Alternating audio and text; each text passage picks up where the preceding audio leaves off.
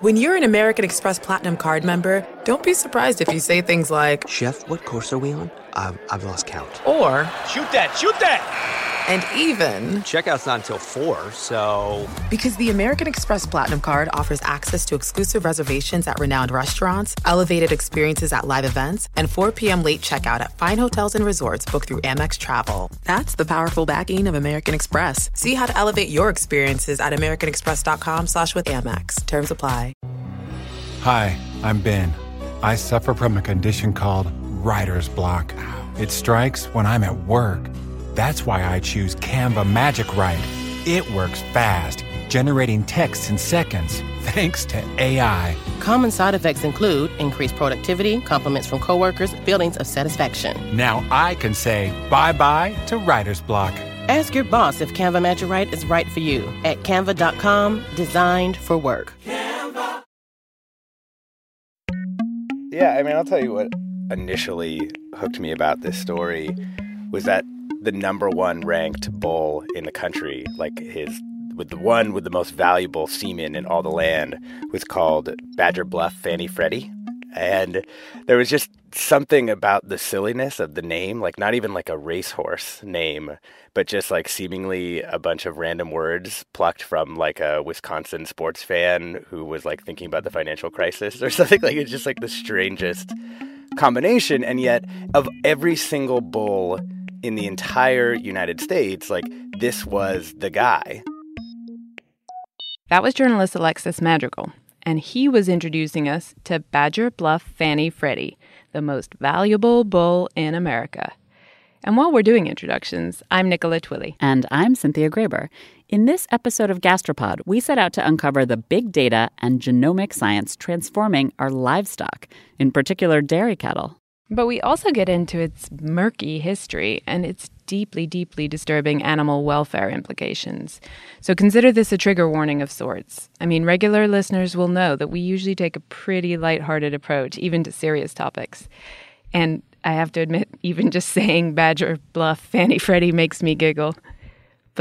Some of the stories we tell in this episode are very dark and difficult to hear. And if you usually listen with kids, and we know that some of you do, you may want to screen it on your own first. Okay, with that warning out of the way, back to uh, Badger Bluff Fanny Freddy. So, a couple of years ago, Alexis wrote a long story for The Atlantic about, you know, can I just call him Freddie for short? Sure, why not? It's a little easier. My name is Alexis Madrigal, and I wrote a story for The Atlantic when I was working there uh, called The Perfect Milk Machine. Um, and it was about Holstein breeding, essentially, uh, dairy cow breeding. And in this article, Alexis revealed something that completely blew my mind. So, at any moment in America, there is one bull that is officially the most valuable bull of all. It's not up for debate. Like, I don't know, like, is Bradley Cooper a more bankable leading man than um, Leo DiCaprio or whatever? Or, I don't know, whichever sports analogy that I, I really can't make, like a quarterback. I can't make a quarterback analogy. I know the name of exactly one quarterback, and that's Tom Brady, and I only know that because I live in Boston. and he's hot. that too. Anyway, in 2012, when Alexis was writing Badger Bluff, Fanny Freddy was hot. He was the most valuable bull in America. And this is a quantifiable, measurable thing. It's not some kind of critic's pick. There's an algorithm.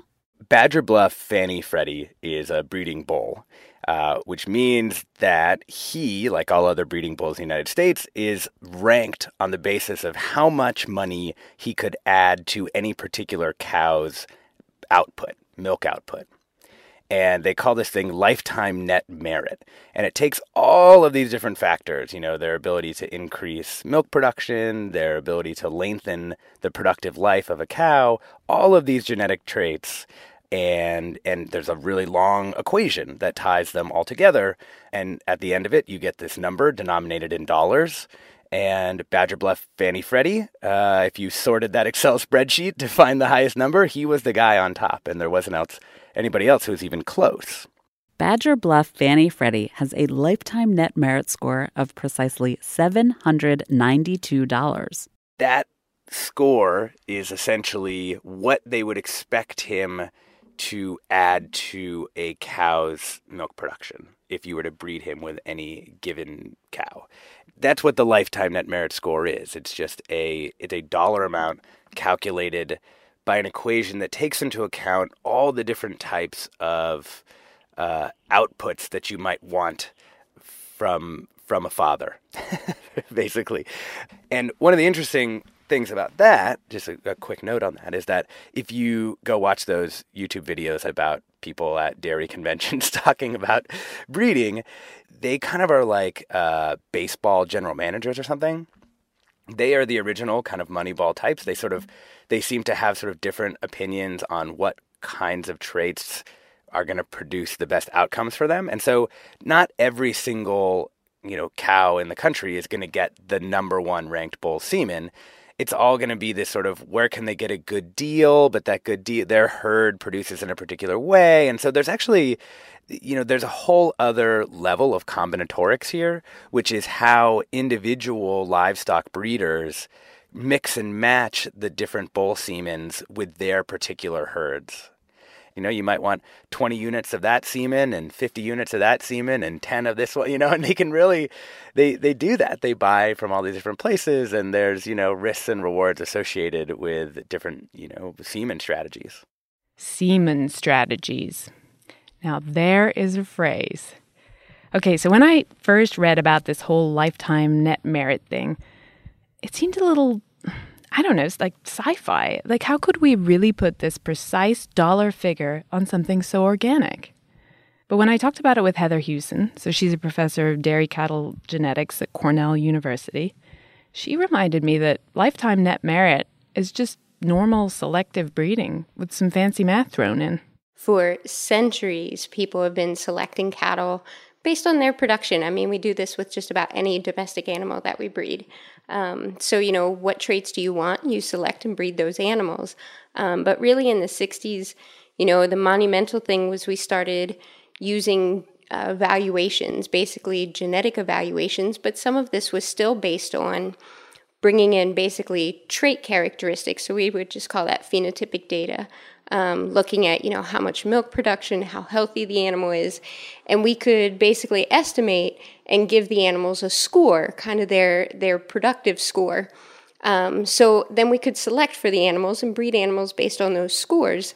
The story of how we got to the lifetime net merit score, how we got to that place where we can put a precise dollar number on the value that Badger Bluff Fanny Freddy semen will add to his offspring over just semen from any old bull, in some ways, it's just the logical next step from a process that started 10,000 years ago. That's roughly when humans managed to transform a huge, wild, aggressive auroch into a domesticated cow. Right. But for 9,900 of those years, it was just a case of individual farmers making decisions that improved their herds. And so different breeds evolved to suit different climates and different uses. And, and it was pretty slow, all this domestication and breeding. It took a long time to breed for different traits. True, true. But towards the end of the 19th century, that's when you get the first herd books. So these are basically a cross between family trees and report cards for cattle.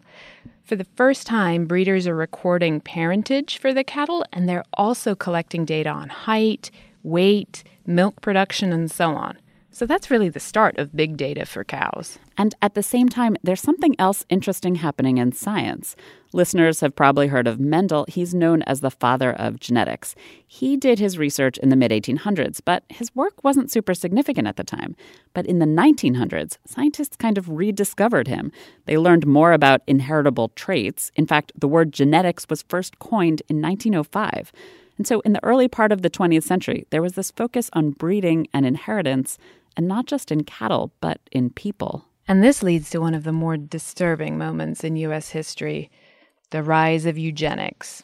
So, scientists at this time are learning all about genetics, and they think they can use that knowledge to improve the human race. They're in favor of selective breeding of people and also forced sterilizations. It's incredibly strange and also painful to think about that time period. It's hard to imagine how huge a movement it was in the US. Right. This wasn't a handful of scientists out on the fringe. In a poll that Fortune magazine did in the 1920s, two thirds of respondents were fully in favor of sterilizing quote unquote mental defectives so that they didn't reproduce. And obviously, that sounds like Nazi Germany. And, and actually, eugenics in the US only fell out of favor after World War II because of that association. But in the 1920s, there were even trials to determine if someone was fit to breed. And this results in a lot of high profile uh, public trials, in fact, um, uh, where people are put on trial and the question of their fitness for reproduction is um, is placed before the court. And that, believe it or not, brings us back to cows. That was Gabe Rosenberg. He's a professor in the Women's Studies Department at Duke University, and he's working on a book called Purebred Making Meat and Eugenics in the Modern United States. Simultaneous to this, the, the U.S. Department of Agriculture initiates a program called the Better, um, Better Sires for Better Stock program. And the idea of this is that to improve the quality of American cattle, they're going to try to encourage people to use only purebred cattle and to cull defective or degenerate, what they call scrub cattle. And one of the things that they do to accomplish this is that they hold show trials of scrub cattle in which they they will publicly take the cow, uh, there's this bull, this scrub bull, and they will place him before a jury and a judge and a real lawyer, uh, another lawyer, one will be a prosecutor, one will be a defendant, and they'll conduct a trial about his fitness to reproduce. Um, and then at the end of which he is um, uh, usually found guilty and executed. Uh, and then there is barbecue is served. I cannot believe this actually happened. I know. I genuinely could not believe it either. The lawyers actually bother making the case for the prosecution and the defense. I mean, what might one say in defense of this this cow's right to reproduce. I mean, what, what or how how would you make that argument? Well, so it's actually quite interesting. So the USDA has a problem on their hands. I mean, they think it's self-evident that you should only use a purebred cow. You know, you should only use a purebred sire uh, for stud. But for a lot of farmers are actually quite skeptical of this, um, and they believe, for example, that whatever benefit there might be in terms of an improvement in stock, it doesn't offset the additional cost that's necessary to acquire the, um, the purebred. And in some senses, that's what's being adjudicated in the trial. In fact, the USDA, which is organizing these trials, took it very, very seriously that the scrub sire needed to have a robust defense. And, and they're, they're quite clear on this matter that it, that it must appear to be a real trial and not merely um, a farce that they don't want to um, make a mockery of the proceedings by uh, by not putting up a robust defense in the scrub sire. A defense, like with the real defense lawyer, and so the bull is is almost a person. Yes, and that is the crazy thing. To be in front of the court, the bull actually has to be named in the indictment, in the legal documents. So Gabe told me they had to give the bulls a name.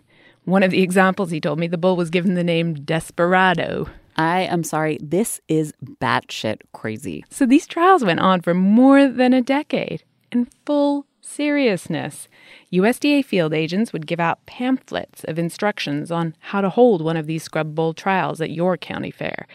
There's a whole script for whoever was playing the sheriff and the attorneys. Here's how it's supposed to start. I'm, I'm looking right now at the PDF that Gabe sent me. Hear ye, hear ye, the Honorable Court of Bovine Justice of whatever county is now in session. Bovine justice? They have a whole list of the charges that the bull is a robber because he eats food but provides no value, and that he's an unworthy father. And they even give you suggestions for a funeral oration and other, quote, educational entertainments. I am not kidding. Listeners, we have the documents online. You can check it out for yourself. It is hard not to laugh at how ridiculous this is. But as Gabe points out, it also embodies a deeply unpleasant way of thinking. The general thing that it displays, of course, is that there's a, they're talking about a lot more than just um, uh, cattle genetics here. They're talking about, you know, what what is the power of inheritance, and how can we know it? How can we judge it? And what what right does, for example, the state as an actor or a court as an actor have in uh, in making decisions, life and death decisions for people, keeping in mind that tens, if not hundreds of thousands of individuals are sterilized by eugenic sterilization laws over the course of American history. These are really, you know, profound questions that are actually being worked out through questions about the political economy of meat. and how it is we're going to get more more cheap meat, to put it that way. Sometime in the 1930s, the bull trials ended, but the interest in bull genetics only increased. And a lot of that comes down to mass artificial insemination. So in the late 1940s and 50s, we finally figured out how to successfully freeze and store bull sperm. And so then breeders could use a single sample to fertilize hundreds and thousands of lady cows. Here's where the use of genetics in breeding explodes. I mean, let, let's take my dad. He only had two kids, one of each gender. There's not so much DNA data you can get about him from looking at my brother and me. But if one bull is siring thousands of offspring, you've got loads of genetic information right there. Alexis describes this one bull in particular. Oh, yeah, here we go. It was Pawnee Farm Arlinda Chief. He was the number two bull of the last century, and he had 16,000 daughters, 500,000 granddaughters, and 2 million great granddaughters. Two million great granddaughters. And so you have all that genetic information and you have a ton of physical data too the milk production, the height, the yield, and so on that farmers have been collecting for decades in those herd books. So you can match the two up and try to figure out how the genetics influences the outcomes. And in 1994, the USDA comes up with a calculation that combines all of that information into one single score lifetime net merit. Side note, they, they actually came up with three scores. You can calculate lifetime fluid merit and lifetime cheese merit too. Love it. More cheese. I have an extremely high lifetime cheese score for consumption at any rate. Me too. But this is the algorithm that has been shaping the American milk and meat supply for 20 years now. It's been revised a few times as we've learned more about genes and their impact. So at the start, there were only five factors, and now there are a dozen or so, including teat length, daughter calving ease, milk protein levels, and of course, foot angle. Of course. Hey, while we're on the subject of cheese, we should say we're putting together an episode coming out next month all about cheese. That is true. All the way from the invention of pottery and the very, very, very first cheeses ever made to the most cutting edge science of cheese rind microbial life. And we want to include your cheese stories favorite cheese, cheesiest dishes, cheese loves, cheese phobias. That time you thought you were eating cheese and it turned out to be capybara. exactly. Basically, anything to do with cheese.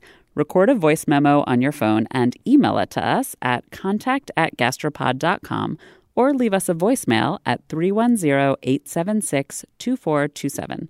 As usual, we want to hear from you. But back to livestock breeding, algorithms, and lifetime net merit. So, you may be wondering what this crazy experiment in quantified optimization has done to our cattle.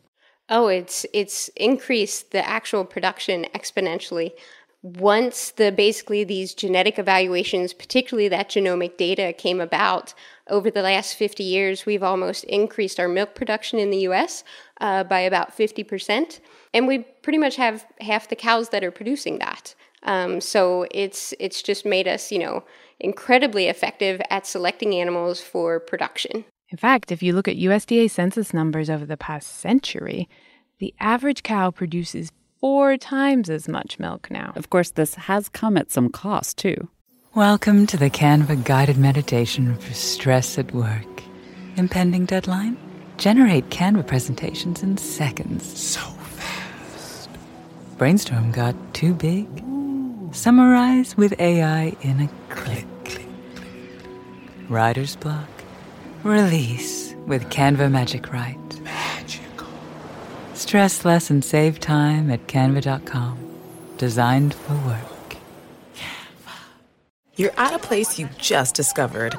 And being an American Express Platinum card member with global dining access by Resy helped you score tickets to quite the dining experience.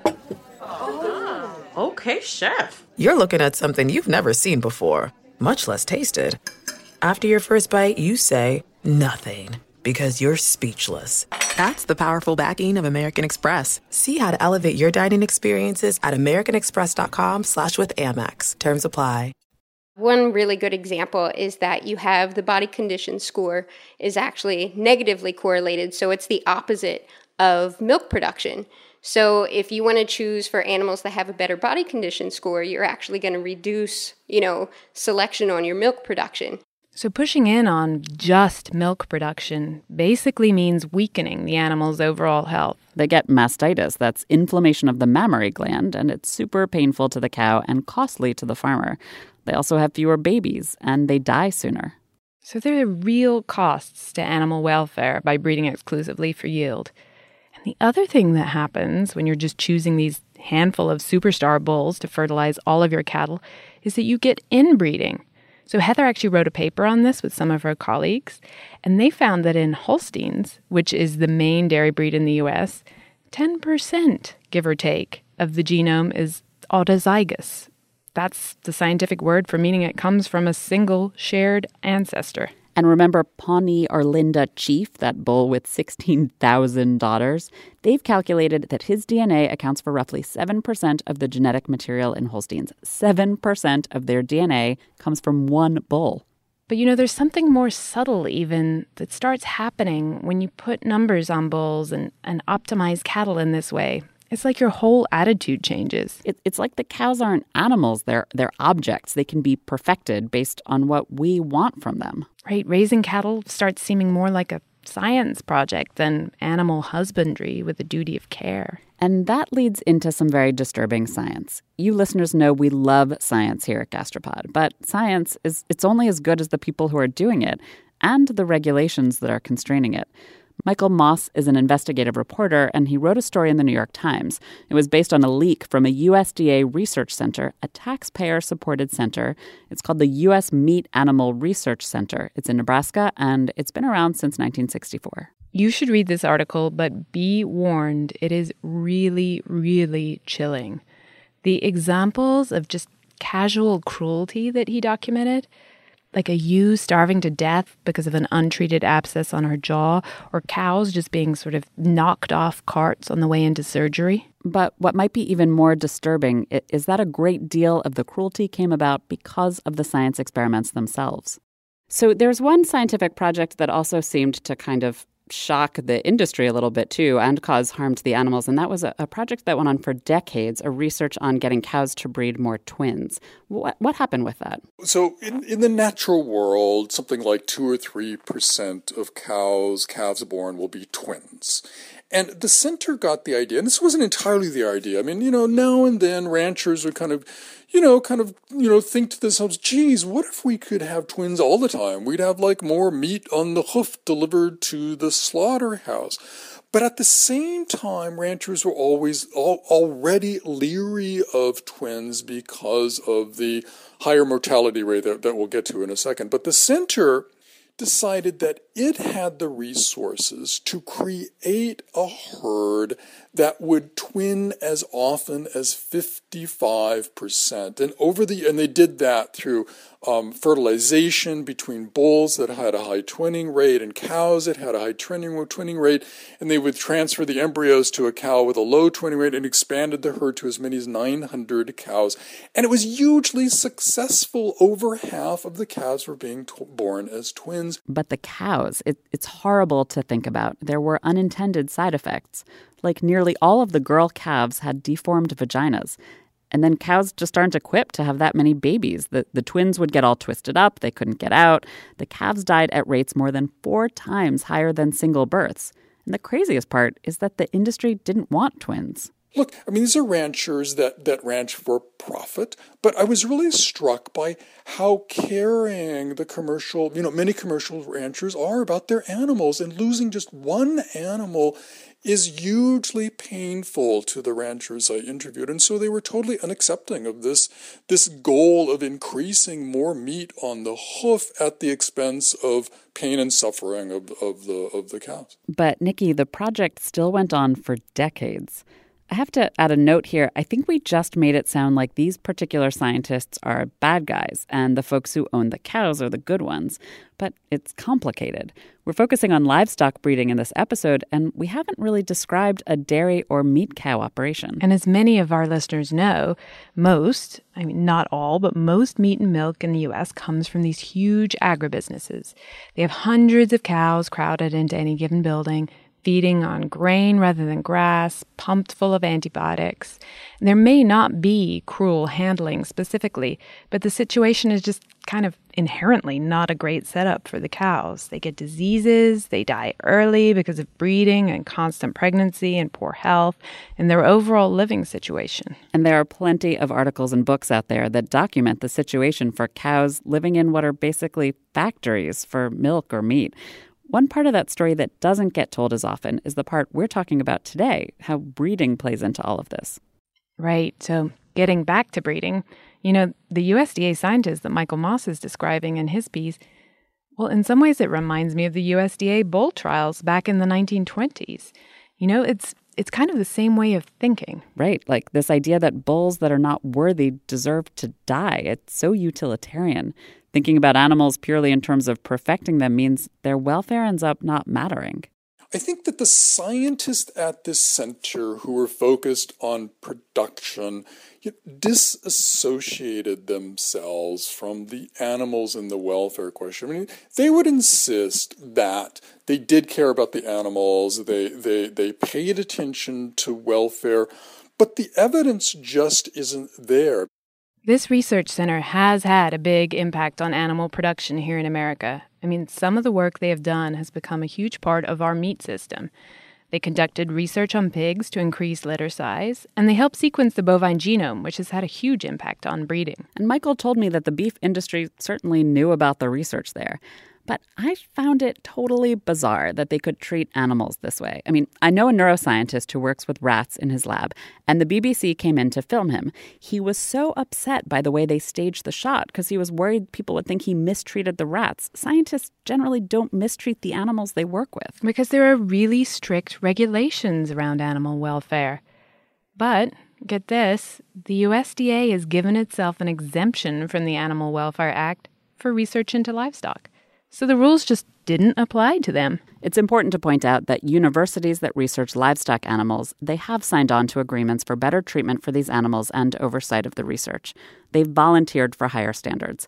But the center refused any of that oversight. I have to say, the USDA is not coming out of this looking good. Not at all. I asked Michael how the USDA sets its priorities, and, and he said they basically sit down with big agriculture.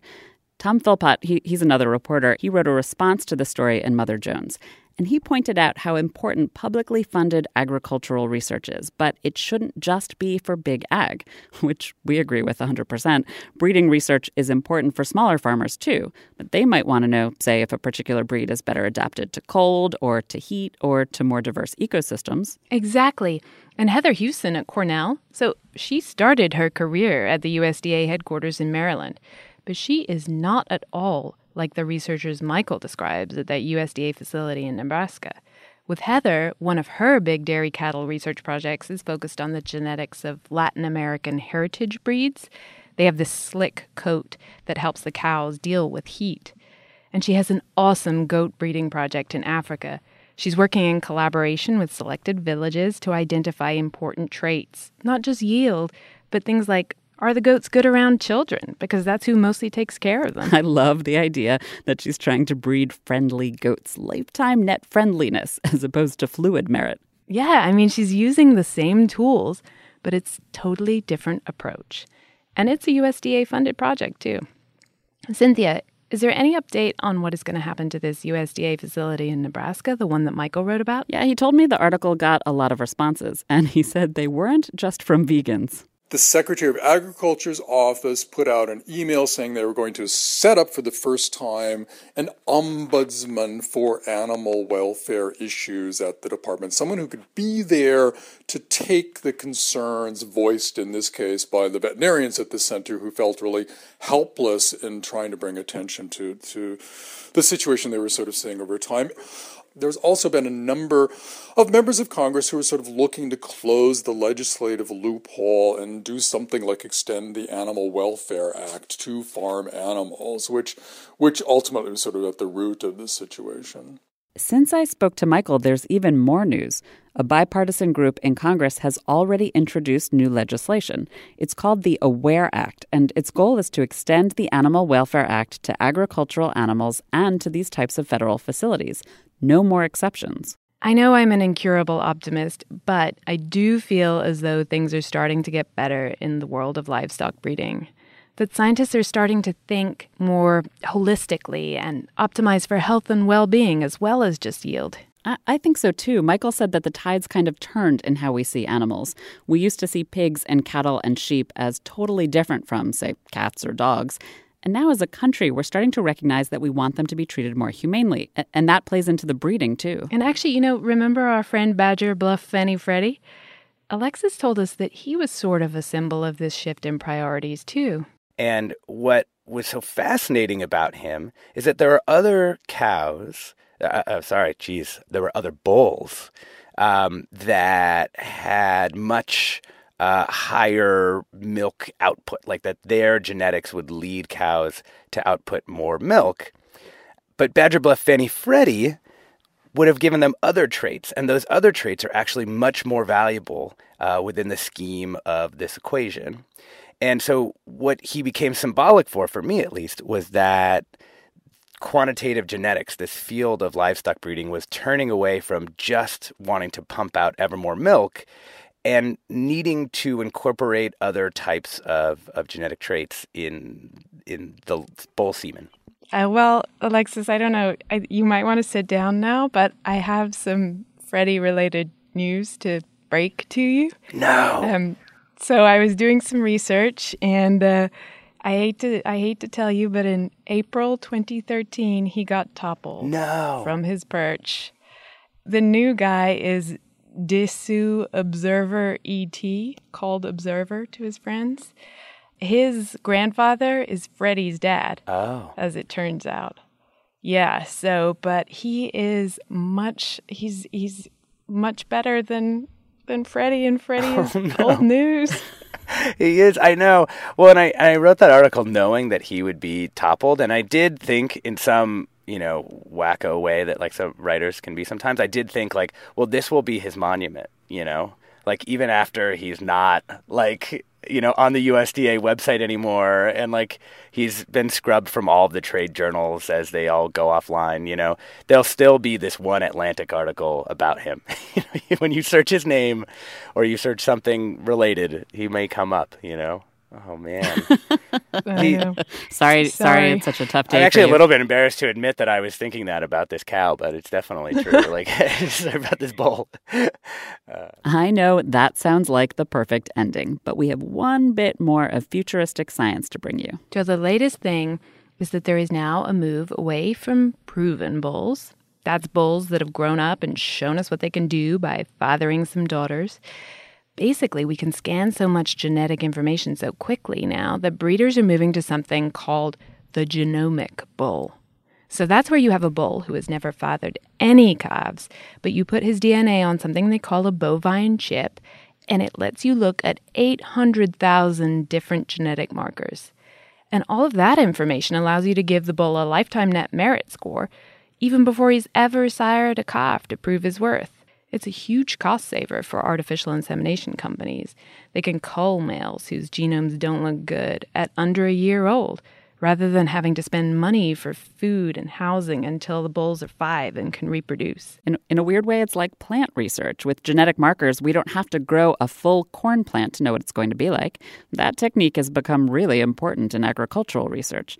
But applied to cattle, it, it's efficient, sure, but it's also kind of disturbing. Yeah, kind of like a Gattaca thing where there's this genetically inferior underclass that gets culled.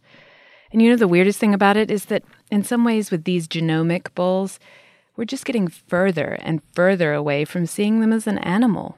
Which brings us back to the difficulty of treating animals well when we're seeing them as numbers on a spreadsheet rather than living, breathing creatures. It reminds me, you know, Alexis got into this story because of the funny names and the whole idea of this fast paced bull semen market and so on. But he ended up finding the story about Badger Bluff Fanny Freddie kind of sad. He's been dematerialized completely. Like he is more than any other creature in the world, perhaps. He is his genetic material. Like that's what he is. And he produces it in his testicles and then somebody extracts it and starts sending it around the country. But he himself, like the bull himself, like no one cares. There's no pictures of him. There's no like sweet stories. It's just like he is his semen. And his semen is the thing that is famous. His semen is the thing that's really worth a lot. But as long as he's still alive and producing it, like no one cares where his body is. You know, it, it's kind of you know in some like awesome 1960s like proto cyber feminist manifesto. Like it's actually kind of an awesome model, I think, in that that line of line of thinking for the future role of men in the world. But I found it a little bit sad because you realize that Well, you're you a man. Well, yeah, I'm a man. I am more than my semen, Nicola Twilley. Good to know. Um, uh, I think, uh, and yeah, and you know, he's um, you know, he's going to be replaced by the next, you know, model. As soon as he starts to fall down, you know, the Excel spreadsheet rankings, like no one will care about him anymore. His like semen won't be as valuable, and like that'll be the end, you know. And it just it, it really reminds you like these animals are on a, a plan of planned obsolescence, and you know may- maybe that's okay. I mean, it's certainly probably a better life than many other factory animals, but like there's something about like he's the best. Like shouldn't we know him better somehow? Now we kind of do know him better, at least a little. Thanks this week to Alexis Madrigal, former senior editor at The Atlantic, where he wrote The Perfect Milk Machine. There's a link on our site to that story and to his new projects at cable news company Fusion. And thanks to Michael Moss, he spent a year reporting on the U.S. Meat Animal Research Center for the New York Times. You should definitely read it. We have a link on our website. Thanks also to Heather Huson, who explained the basics of genomic breeding to me and gave me a tour of her lab and the Cornell University dairy herd. She is doing some really, really awesome research there. And to Gabe Rosenberg at Duke University. His first book, The 4 H Harvest Sexuality and the State in Rural America, is out this year. You'll have to wait a little bit longer for his next book on eugenics, cattle breeding, and the bull trials of the 1920s. Till next time. Oh, look at that guy. You can tell these guys are fairly well socialized. Oh. They're all coming over to say hello. I love it.